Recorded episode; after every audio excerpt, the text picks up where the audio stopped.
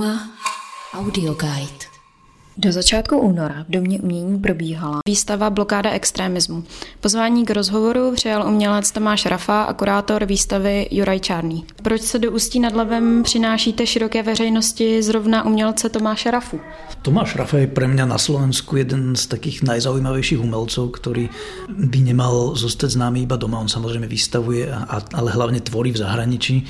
Nejakým spôsobom ma zaujalo na jeho tvorbe, že sa venuje témam, ktoré sa osobne a bytostne týkajú každého z nás a týkajú sa našej budúcnosti. Tomáš Rafa nepatrí medzi takých umelcov, ktorí nás svojimi umeleckými dielami potešujú a možno nám estetizujú naše bytie, ale snaží sa dokumentovať politické protesty, ktoré sa konajú nielen na Slovensku, v Čechách, Polsku, Maďarsku, ale v celom svete a ktoré nejakým spôsobom hovoria o extrémizme. Mal som pocit, že práve toto sú témy, ktoré sú dnes podstatné preto, aby sme si uvedomili, kam sa naša politická situácia rúti, aby sme si uvedomili, kam sa vplyvom populistických politikov môže celá naša spoločnosť veľmi rýchlo ocitnúť. Zaujímavé, že Tomáš práve začal tieto protesty dokumentovať o mnoho skôr, ako sme si uvedomili, že to zlo, ktoré z nich pramení, je už reálne tu. Tomáši, proč vy jste se začali věnovat zejména politickému či společenskému aktivismu? Tak začal som sa venovať od momentu, kedy na Slovensku vznikol prvý segregačný múr na východe Slovenska v roku dvetisícdeväť v Michalovciach.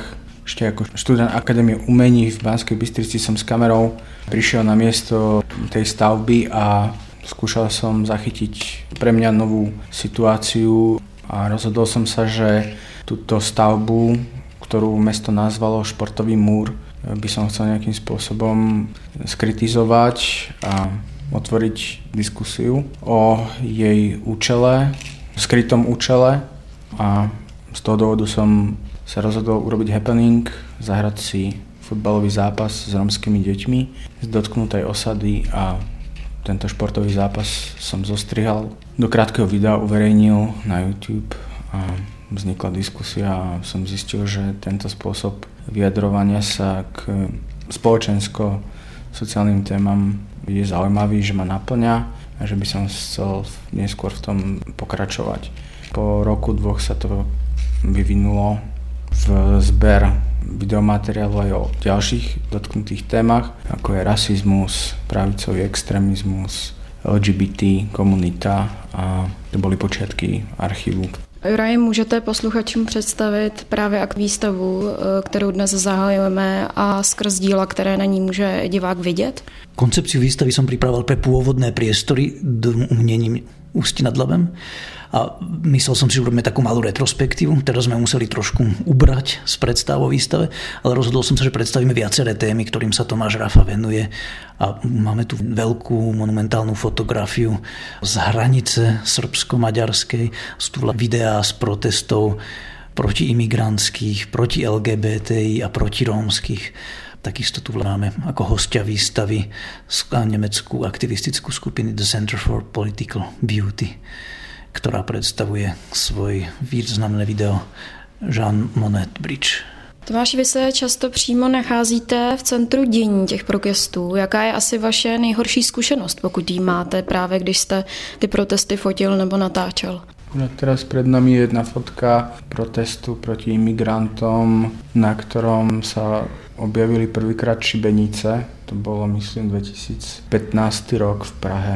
No, nebol to pekný pohľad, obzvlášť, že v kontexte tej českoromskej výstavy pro výrové žízení na českoromskou vlajku som sa stretol s silnou vlnou hate speech, kde sa časť ľudí vyhrážala likvidáciou, obesením na strome a tak ďalej. Na vec je vidieť tie komentáre v tej abstraktnej forme na sociálnej sieti. Druhá vec je vidieť tie šibenice na ulici, ako idú s tým davom pred úrad vlády a s požiadavkou, že chcú bílé Čechy. Ak sa dívam teraz na tú fotku, tak bol to silný, silný emočný pocit.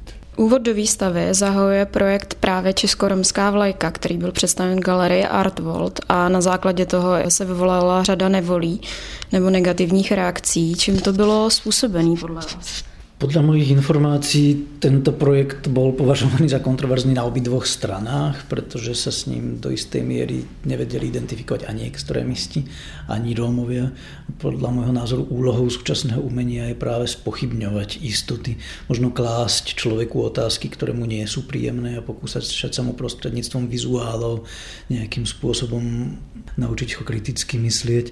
A toto jsou možno věci, na které ľudia, kteří se s tímto projektem stretli, neboli ještě celkom pripravení. A nikto nebol pripravený, že by taká utopia mohla byť reálna. To proste bola taká rozprávková vlajka. Ale na druhej strane boli odozvy, že je to niečo, čo si ľudia tiež prajú. Že by to chceli takú utopiu mať. Že nevidia problém, prečo by to tak vyzerať nemohlo a nie každý tuží mať len bíleček. Vzhledem k tomu, jaká je v Ústí nad Labem společenská situace nebo i politická, dá se předpokládat, že se právě objeví taky nějaké veřejné negativní reakce či minimálně diskuze. Ta výstava má potenciál otvoriť tú diskusiu. Težko je, že je pripravená spoločnosť.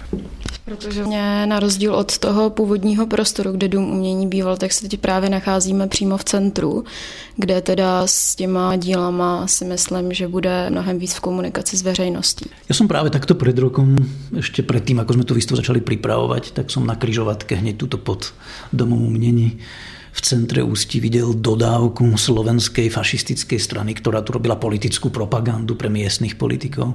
A ja som si vtedy uvedomil, že práve keď my dneska sa neposkúsime nastaviť nielen zrkadlo, ale možno prezentovať tie naše hodnoty, tak tuto budú tí ľudia na opačnej strane barikády pracovať na veciach a jednoducho je našou úlohou nielen povedať svoju pravdu, ale začať tvrdo robiť na veciach a možno preto aj ten názov výstavy, ktorý sme sa tu rozhodli zvoliť, blokáda extrémismu, pretože ak tá blokáda vláda nezačne stavať, tak ona nemôže nikdy vzniknúť logicky. Posloucháte U M A Audioguide.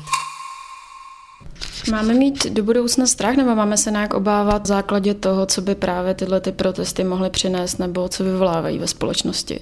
Tak myslím, že strach je společný jmenovatel a hybná síla populistických politiků, kteří získávají hlasy od lidí, kteří pravděpodobně nikdy neviděli imigranta, pravděpodobně se nikdy nerozprávali s někým, o kterém věděli, že je z neheteronormatívnej komunity, taktěž se možno nikdy nerozprávali s Romom, takže tento strach je tou hybnou silou a je úžasné sledovať, že tí politici boli proti Rómom, proti imigrantom, proti no, el gé bé té í pine a stále priniesli žiadne riešenia v prospech spoločnosti, iba vlnu nenávisti a ľuďom to nevadí, že v parlamente v podstate stále tu nenávist šíria a neurobili niečo, čo by malo spoločnosť jednotiť, ale len, len polarizujú. Spoločnosť sa musí rozhodnúť, či chce povedať stop týmto veciam, alebo či to spoločnosti vyhovuje a budú ich tlačiť vyššie do momentu, kedy už potom to bude pripomínať časy minulé a veľmi nepríjemné.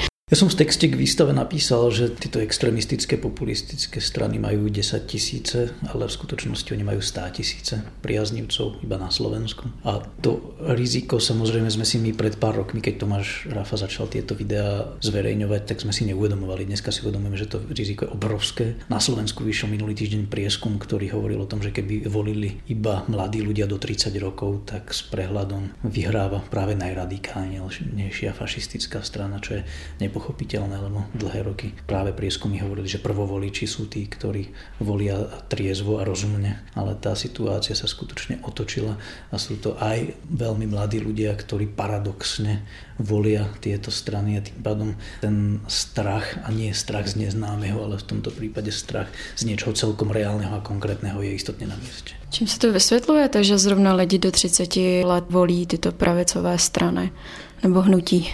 Ta chyba musí být istotně někde vo vzdelávacom systéme, istotně to súvisí samozřejmě aj s tým, ako sa o týchto témach hovorí v rodinách, ale samozřejmě pokiaľ by školstvo bolo pripravené na tieto témy inteligentným spôsobom ľudí upozorňovať, tak by podľa mňa taká radikálna podpora týchto názorov nebola možná.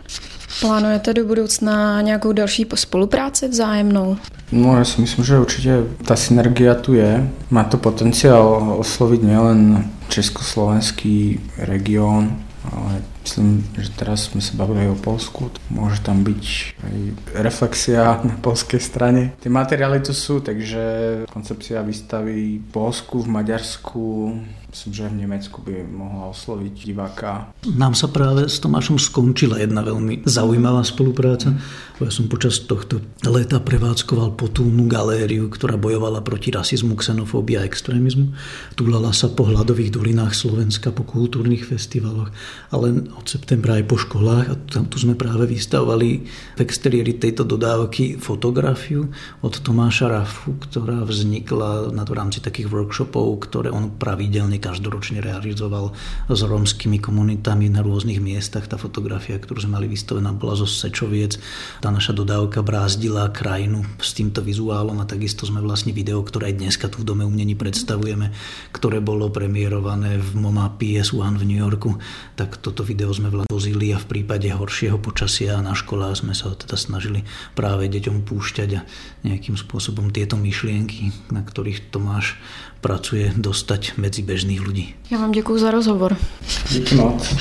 Pro U M A Audioguide Andrea Vaňurková.